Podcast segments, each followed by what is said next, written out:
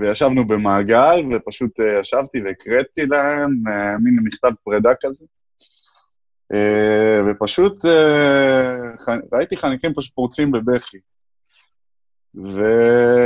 וגם אני, כאילו, הייתי מאוד מאוד מעורר לגבי ההחלטה שלי לעזוב, ופשוט שראיתי אותם ככה, אמרתי, אין סיכוי שאני עוזב אותם, אין סיכוי כזה.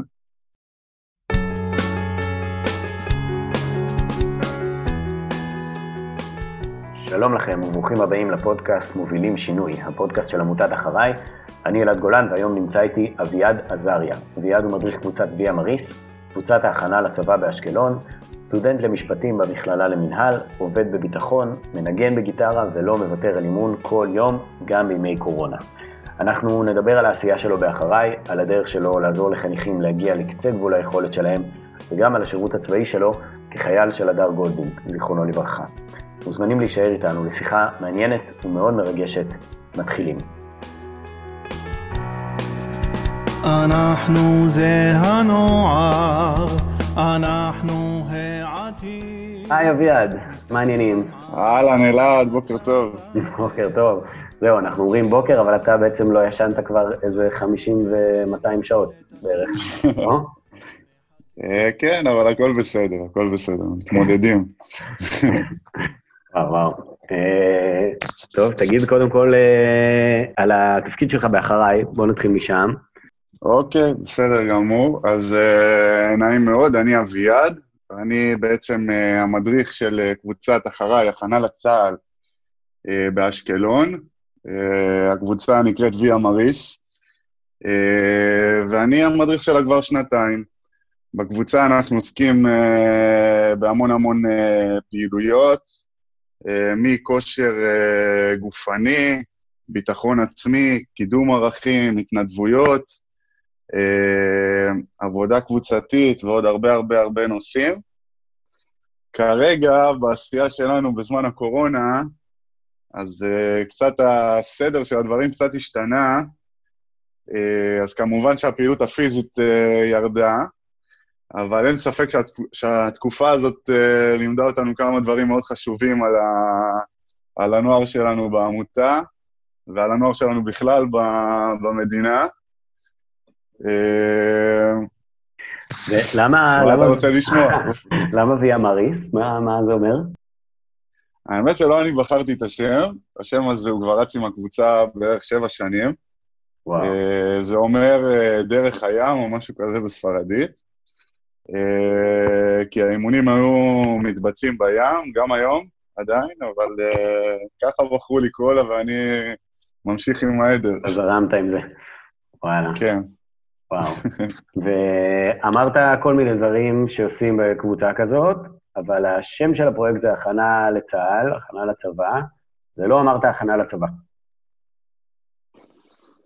נכון, לא אמרתי הכנה לצבא. כי קודם כל, האמת שאני לא מתייחס לזה כהכנה לצבא. אני לא רואה את זה בצורה הזאת, אני מסתכל על זה כמשהו טיפה יותר גדול, יותר גדול מזה, להפוך את הנוער שלנו למשהו שהוא אפילו אזרחים יותר טובים, לאו דווקא צבא. אני לא שואל חניך שמגיע אליי לאן הוא רוצה להגיע בצה"ל. אני רוצה שהוא יקבל ערכים מסוימים והוא יבחר את הדרך שלו, אבל כמובן שרוב הערכים שאנחנו עובדים עליהם הם גם קשורים לערכי צה"ל, אבל לאו דווקא. ותגיד קצת באמת אז רגע עליך בכלל, אתה בן כמה, במה אתה עושה בחיים בימים אלה חוץ מאחריי? אז ככה, אני בן 25 מאשקלון, כרגע אני סטודנט למשפטים, אני לומד במכללה למינהל בראשון לציון, אני עוסק בביטחון, אני סגן קב"ט במתקן ביטחוני פה באשקלון, ואני המדריך של קבוצת ויה מריס. התחביבים שלי הם בעיקר להתאמן, אני מאוד מאוד אוהב להתאמן, חדר כושר או ריצות, מנגן קצת בגיטרה לפעמים, וגם פוליטיקה, זו אחת הסיבות שבחרתי ללכת ללמוד משפטים, כי התחום הפוליטי הוא מאוד מעניין אותי, ואני חושב שגם משם אפשר לגרום לשינויים מאוד, מאוד גדולים. ואימונים, אתה אומר, אתה אוהב אימונים, אבל זה ברמה שאתה מתאמן ממש כל יום, נכון? מתאמן בטירוף. כן, כן, אני מתאמן כל יום. כרגע עם הקורונה יש לי כל מיני גומיות, התנגדות כאלה שקניתי לבית. מדי פעם אני גם מצלם איזה סרטון לחניכים, ומראה להם איך לעשות אימונים ביתיים. אנחנו גם עושים אימונים בזום לעתים, וזה די נחמד, לא כמו במציאות, אבל עובדים עם מה שיש. וואלה. תגיד איך הגעת לאחריי בכלל? האמת שזה סיפור די מוזר, קצת מרגש אפילו. האמת שאני טיילתי בדרום אמריקה לאחר השירות הצבאי. אגב, אני שירתתי בסיירת גבעתי. כשהשתחררתי מהצבא, טיילתי בדרום אמריקה, ויצא לי לחוות עוני ברמות מאוד מאוד קשות. בברזיל, במקומות כמו פרו וברזיל, ראיתי ממש ילדים שפשוט חסרי תקווה. חסרי תקווה, סוחבים עגלות של תיירים, ומה שעבר לי בראש זה הילדים האלה, יהיה להם מאוד מאוד קשה לצאת מהמצב הזה שהם נמצאים בחיים שלהם, וכמה כיף שאני חי במדינה שבה כל נער יכול להגיע לאן שהוא רוצה, אם הוא רק יאמין בעצמו. אז באתי לארץ עם מחשבה כזאת שאני רוצה להתנדב ולעזור לנוער באמת להאמין בעצמו. וואו, וואו, וואו, באמת מדהים, ממש. ואיך אתה מרגיש עם העשייה הזאת עכשיו? אתה מרגיש שאתה עוזר לנוער למצוא את עצמו? האמת שכן, מאוד. שנה שעברה שהעשייה הייתה קצת יותר גדולה, לפני ימי הקורונה, אז אני באמת שמתי לב, גם השנה אגב, אני שם לב לשינויים שקורים אצל חניכים. זה יכול להיות אפילו שהאימונים הם משפיעים להם על הלימודים, או על הרצון שלהם להצליח, או להגיע לתפקידי מפתח בחיים, דברים שבעבר לא היו. או אפילו בדברים הכי מינוריים, כמו סגנון דיבור, או יכולת לעמוד מול אנשים ולדבר, או להתנהל בתוך קבוצה, זה דברים שנערים רבים לא לומדים. פשוט אין מסגרות שמעבירות את זה בצורה, בצורה שאחריי מעבירה את זה. בצורה שאנחנו מעבירים את זה. אז אני שם לב לזה. אז כן, זה מין הצלחות קטנות כאלה שאני רואה בכל אימון. זה יכול להיות כמו חניכה, שאני אתן דוגמה קטנה. יש עכשיו את פרויקט אני ישראלי, שבפרויקט הזה כל חניך צריך לשלוח לי הודעה מה זה ישראלי מבחינתו. אז אני יכול להביא לך לדוגמה חניכה משנה שעברה, שאני די בטוח שלפני שנתיים היא בחיים לא הייתה לוקחת חלק בפרויקט הזה, ואתמול היא שלחה לי הודעה כל כך מרגשת, שממש אמרתי, איזה יופי לראות אותה מדברת בצורה הזאת. איזה יופי היא מדברת על המדינה, ומה זה, מה זה מייצג ישראליות מבחינתה. אז כן, זה מבחינתי איזושהי הצלחה, ואיזשהו שינוי שאני יכול לייחס לעבודה שאנחנו עושים. וואו, זה כיף. איזה כיף לשמוע באמת, וגם אתה אומר על שנה שעברה בקבוצה, בעצם זאת השנה השנייה שאתה עם הקבוצה הזאת, נכון? כן. כן. ובסוף שנה שעברה, תכננת לעזוב, אבל איכשהו נשארת. כן, נכון. תכננתי לעזוב אחרי שנה ואחריי, גם מצד הלימודים, חשבתי שאני לא יכול לשלב את זה. גם מצד המשפחה והחברים שאמרו לי, אביעד, נתת שנה, וזה מספיק, ו... נתת שנה מעצמך, ותן לעצמך את שאר הזמן בשביל לבנות את עצמך. ואני זוכר שבסדרת סיכום, שנה שעברה, אז הכנתי להם ממש לכל אחד מכתב כזה, וישבנו במעגל, ופשוט ישבתי והקראתי להם, מין מכתב פרידה כזה. ופשוט ראיתי חניכים פשוט פורצים בבכי. וגם אני, כאילו, הייתי מאוד מאוד מעורר לגבי ההחלטה שלי לעזוב, ופשוט שראיתי אותם ככה, אמרתי, אין סיכוי שאני עוזב אותם, אין סיכוי כזה. אז נשארתי, ואני מאמין שאני גם אשאר לעוד שנה. וואו, באמת שממש הייתה לי תממות עכשיו שאמרת את זה, ממש. כן. כן, זה באמת מדהים. אני חושב לך, הדבר הזה כאילו, יש בו גם הרבה קשיחות, נראה לי, כזה אימונים וערכים, לא יודע, ככה משהו מאוד גם נוקשה או חזק, אבל יש בו גם המון רכות והמון לב ביחד. אני רוצה להגיד על זה משהו. מרגע שאני מתחיל אימון, אז אני המדריך. ככה זה עובד. מרגע שאני מתחיל אימון, ברגע שאני אומר להם ערב טוב היא המריס, ומהרגע הזה הם יודעים שאני עושה את הסוויץ'. וברגע הזה אני המדריך, וכרגע האימון הוא מאוד קשה. אבל ברגע שנגמר האימון, אני אח שלהם, חבר שלהם, אני אשב איתם לשתות קפה בצהריים, ואני אדבר איתם, ובהודעות זה אח שלי, וחברים מאוד מאוד טובים. אז צריך לדעת לעשות את ההפרדה הזאת, ואני מאמין שגם הם יודעים לעשות את ההפרדה הזאת, כי הם לומדים את זה דרך ההתנהגות שלי, וזה מאוד מאוד חשוב לעבודה של מדריך לדעתי. כן. ומרגע שנגמר האימון, משהו שאני יודע לגביך לפחות, זה שצריך לקשור את האלונקה לרגל שלך ואת הארנק לצוואר, אתה יודע, כדי להיות בטוח שהכל יישאר במקום, לא? אז ככה, אני מאוד מאוד שכחן, לרוב אני מסיים את האימון, וכבר בדרך לבית אני מקבל שיחת טלפון מחניך, והוא אומר לי, האלונקה אצלי בבית, אז האימון הבא אני אביא אותה. אז אני קצת צוחק ואומר לו, פעם שכחתי את המפתחות של האוטו ואת הפלאפון, הרבה דברים, אבל בסדר. לאט לאט אני גם אלמד לזכור. כן, כן, כן.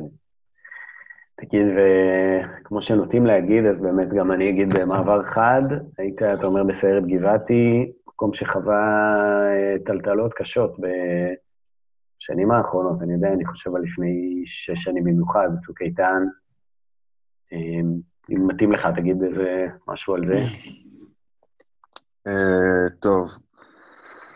אז בצוק איתן בעצם פגש אותי שהייתי 9 חודשים בצבא. כשהייתי 9 חודשים בצבא בעצם התחילה המלחמה. אני הייתי חייל של הדר גולדין באותה תקופה. צוק איתן הייתה חוויה מאוד מאוד קשה בשירות שלי. איבדתי מפקד, אפשר להגיד חבר, אדם שהוא היה מאוד מאוד קרוב אליי. אחרי צוק איתן ממש ניסו להחזיר אותם לשגרה מהר מאוד. זאת אומרת, לא רצו בכלל שנחשוב על הדברים האלה, והם ממש ממש ניערו להחזיר אותנו למסלול, כדי שיסניחו אותנו בתור לוחמים. והאמת שהדברים צפים דווקא בגיל הזה, בגיל 24 ו-25, צפים לך הרגעים האלה שהיית, אפשר להגיד, נער, ילד בין 19-20, וחווית חוויות כאלה מטלטלות. אז היום אנחנו עושים את השיחות האלה, כל הצוות, מעלים זיכרונות, דברים שבאותו זמן לא היה להם זמן. והאמת שזה משהו שגם מאוד מאוד דחף אותי לעשייה שאני עושה היום. הרבה מאוד מהדברים, מהתכנים, מהתפיסות והערכים שאני מעביר לחניכים, הם דברים שבעצם למדתי ממנו, דברים שאני זוכר ממנו, וגם לפעמים שאני נתקע וככה לא מוצא את עצמי באימון או בסדרה או בכל פעילות כזאת או אחרת שאנחנו עושים בעמותה, אז אני ככה מנסה לדמיין שהוא ככה מדבר מתוכי ומוביל אותי לשם. ובעניין הזה אני רוצה להגיד, וגם החניכים יעידו, ואני מדבר איתם על זה הרבה, שאני חושב שממש מונחלת בכל אחד מהחניכים שלי פיסה ממנו, מהדברים שהוא העביר אלינו, וזה ככה הגיע אליהם דרכי. וזה ערכים שהם מאוד מאוד טובים, אם תרצה אני גם יוכל להרחיב. כן, וואו, גם אגיד לך שאני לא יודע, אני עובר בשיחה הקצרה איתך מצמרמורת לצמרמורת, אז גם עכשיו, ממש, גם אני חושב על זה שאנחנו מדברים לא הרבה אחרי יום הזיכרון, בטח גם יום כזה שמשמעותי גם לך, גם לחברים ככה מהצוות ובכלל, אבל גם באמת שיש משהו מאוד חשוב לפחות, ולדעת שדברים נשארים, שדברים ממשיכים. נשמע לי גם כמו זה, לא יודע, מעט שאפשר איכשהו לעשות. כן, ואם מתאים לך, אז כן תגיד קצת על מה אתה מרגיש שזו הדרך שהוא הנחיל בשבילך.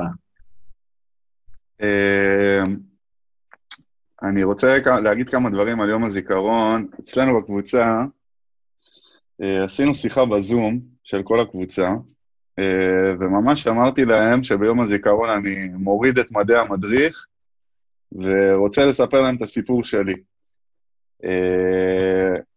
וזאת הייתה שיחה של 2.5 שעות, שראיתי את החניכים ממש מרותקים למסך, יחד גם עם הרכז שלי וכל מי שצפה בשיחה הזאת, וממש סיפרתי להם את הסיפור, סיפרתי להם את הערכים ש... הובילו אותי דרכו למי שאני היום, אם זה באוזו בענווה, שזה משפט שליווה אותנו לאורך כל המסלול. אחד המשפטים שבאמת הכי משמעותיים שלקחתי מהדר, זה בחיים אתה יכול להתעסק בעצמך או לעשות דברים גדולים. שזה אגב, זה אחד הדגלים שיש לנו בקבוצה, ואיתם אנחנו צועדים לאורך כל הדרך, אז באמת, לפעמים אתה צריך, לא לפעמים, אפילו תמיד, לא להתעסק בעצמך, לחשוב על דברים גדולים שאתה יכול לעשות. וכשאתה מתעסק בדברים גדולים, אז אתה פחות מתעסק בעצמך, אתה פחות מתעסק בקשה לי, בזה, כי אתה בעשייה שהיא טובה, והיא עשייה שהיא ערכית. אז זה משהו שככה היה לי מאוד מאוד חשוב להנחיל בקבוצה, להתעסק בעשייה. להתעסק בעשייה, להתעסק בדברים גדולים, במטרות גדולות, ופחות בעצמנו.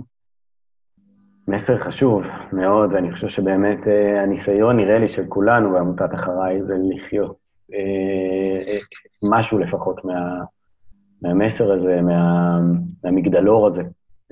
וכן, יפה לשמוע איך, לא יודע, הוא שם את זה במילים ככה, כל כך ברורות וכל כך חזקות. אני בכל מקרה בטוח לוקח את זה כבר איתי כמשהו לחזור אליו. אולי אתה יכול להגיד עוד קצת על הערכים שמלווים אותך בחיים שלך.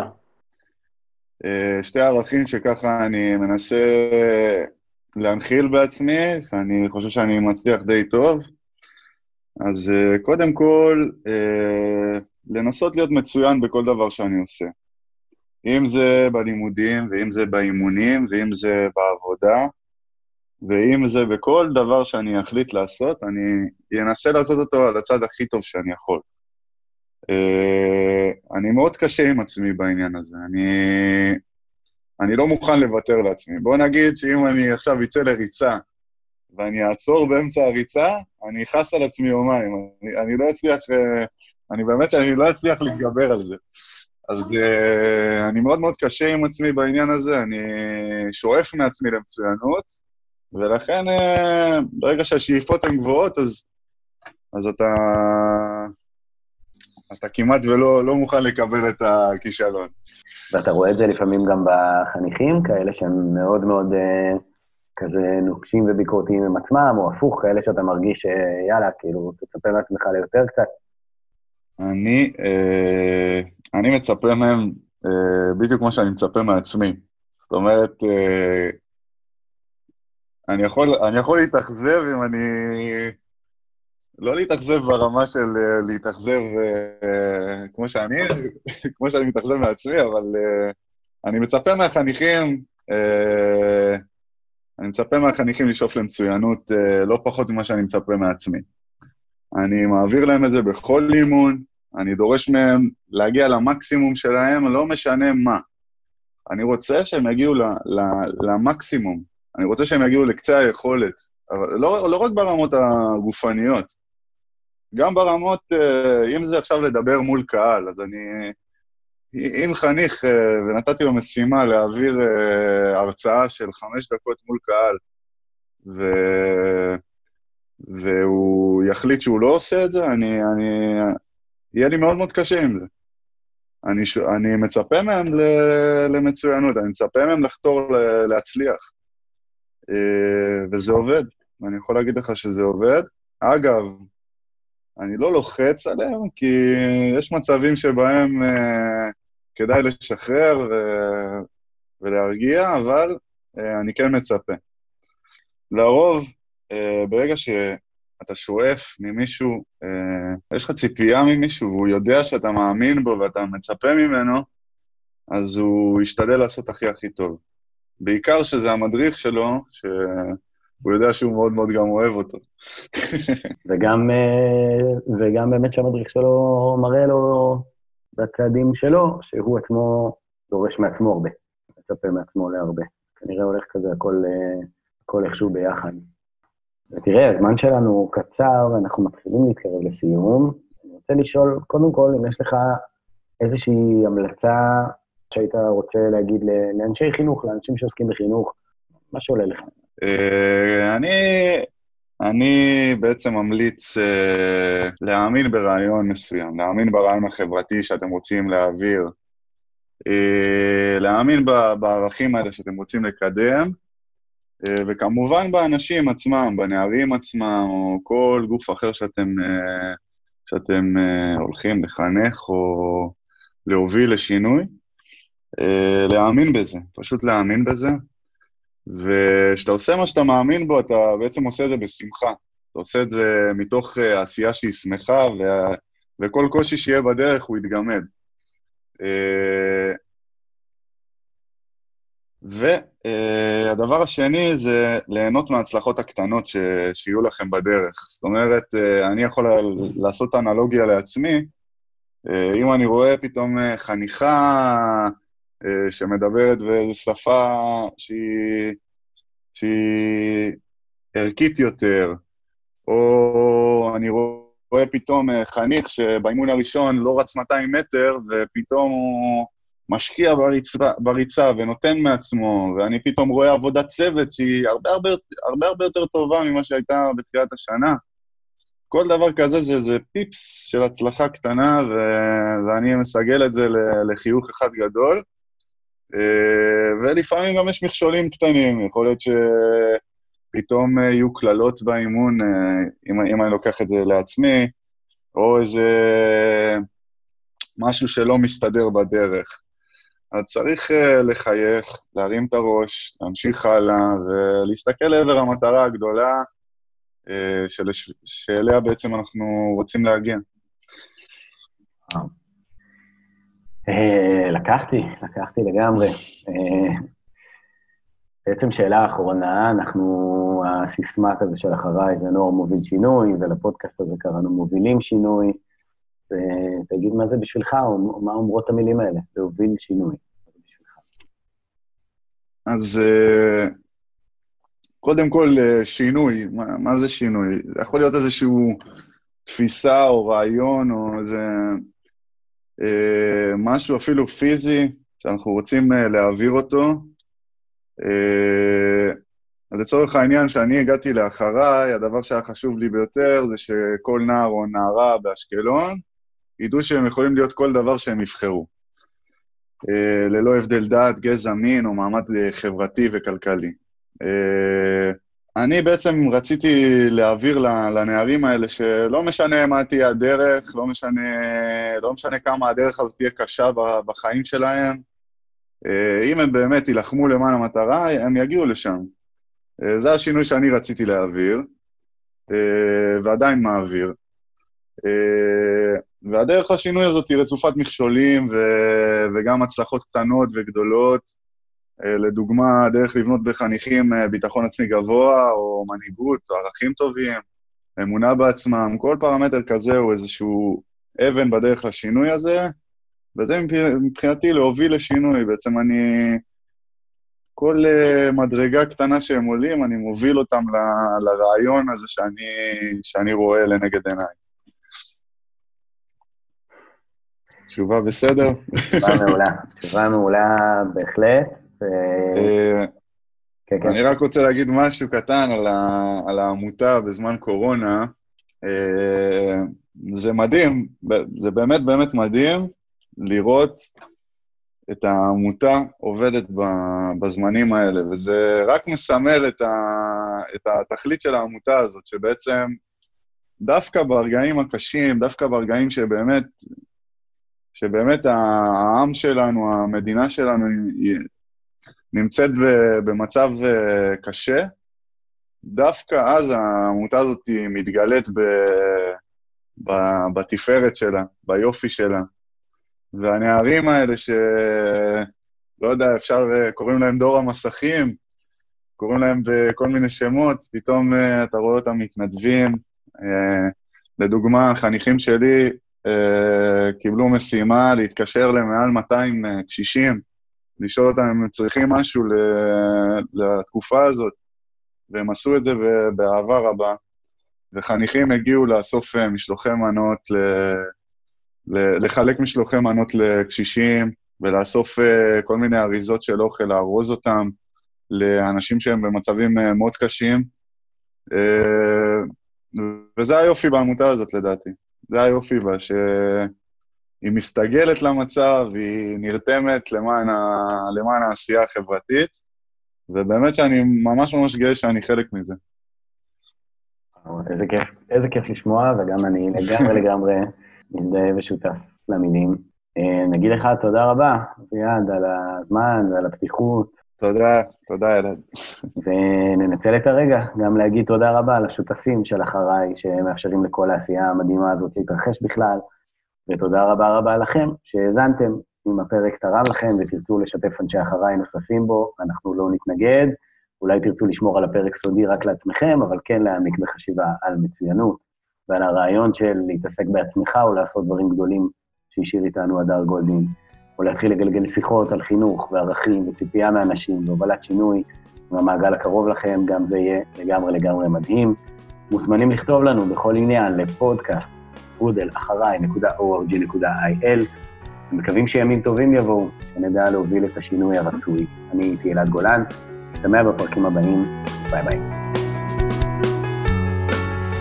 תגיד, מה החולצה האפורה מנסה להגיד, אני עונה. אחרי זאת לא סיסמה, זו דרך חיים.